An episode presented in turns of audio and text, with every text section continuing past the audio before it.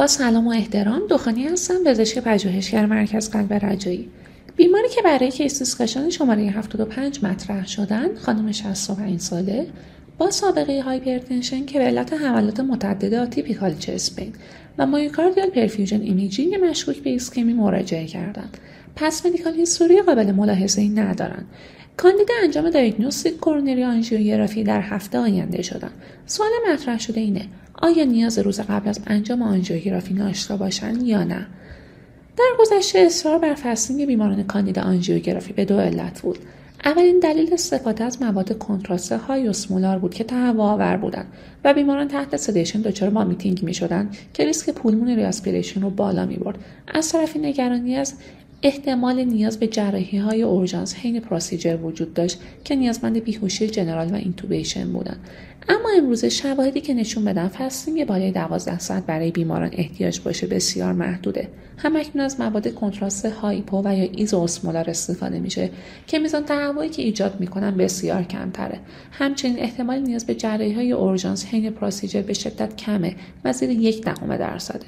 مطالعات نشون دادن میزان fasting بین دو تا چهار ساعت.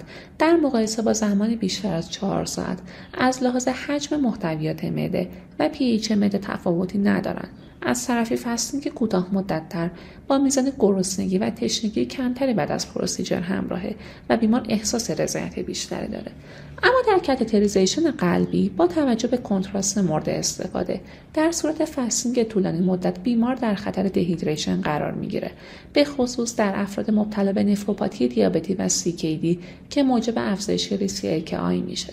به طور کلی هدف از fasting قبل از انجام procedure هایی که نیازمند بیهوشی کامل نیمه کامل و یا sedation هستند به حداقل رسوندن میزان pulmonary aspiration و به دنبالش کاهش میزان mortality و morbidity بیمارانه. طبق آخرین update که در سال 2023 از guideline 2017 انجمن بیهوشی آمریکا در رابطه با fasting قبل از انجام procedure ها منتشر شد قبل از انجام بیهوشی و یا سدیشن بیماران باید از لحاظ وضعیت راههای هوایی سن جنس نوع جراحی چاقی بیماری متابولیک همراه مثل دیابت که به دنبالش گاستروپارزی دیابتی ایجاد میشه و شرایطی که با میزان سرعت تخلیه معده مرتبطن مثل بارداری چاقی هرنی هیاتال ارزیابی بشن. اما افرادی که شواهدی از بیماری های ذکر شده را ندارن می‌تونن. مایات شفاف رو تا دو ساعت قبل از بیهوشی و یا سدیشن مصرف کنند به شرطی که حاوی الکل نباشه و حد اکثر میزان مصرفی 400 میلی لیتره مایات شامل آب، چای، قهوه و آب میوه بدون پالپه. جامدات شامل وعده های غذایی سبک. یا شیر حیوانی را تا 6 ساعت قبل از بیهوشی و سدیشن مجازن که مصرف کنند در صورتی که وعده غذایی شامل مواد غذایی سرخ شده چرب و یا گوش بود این زمان تا 8 ساعت افزایش پیدا می‌کنه. به شکل کلی در procedure هایی که نیازمند sedation و بیهوشیان fasting باید با رعایت دو ساعت از زمان مصرف مایعات شفاف بدون الکل و جامدات سبک تا 6 ساعت برای به حداقل رسوندن میزان ریسک pulmonary aspiration انجام بشه. پس این بیمار می‌تونه مایعات شفاف رو تا دو ساعت قبل از انجام آنژیوگرافی و جامدات سبک رو تا 6 ساعت قبل از انجام آنژیوگرافی مصرف کنه.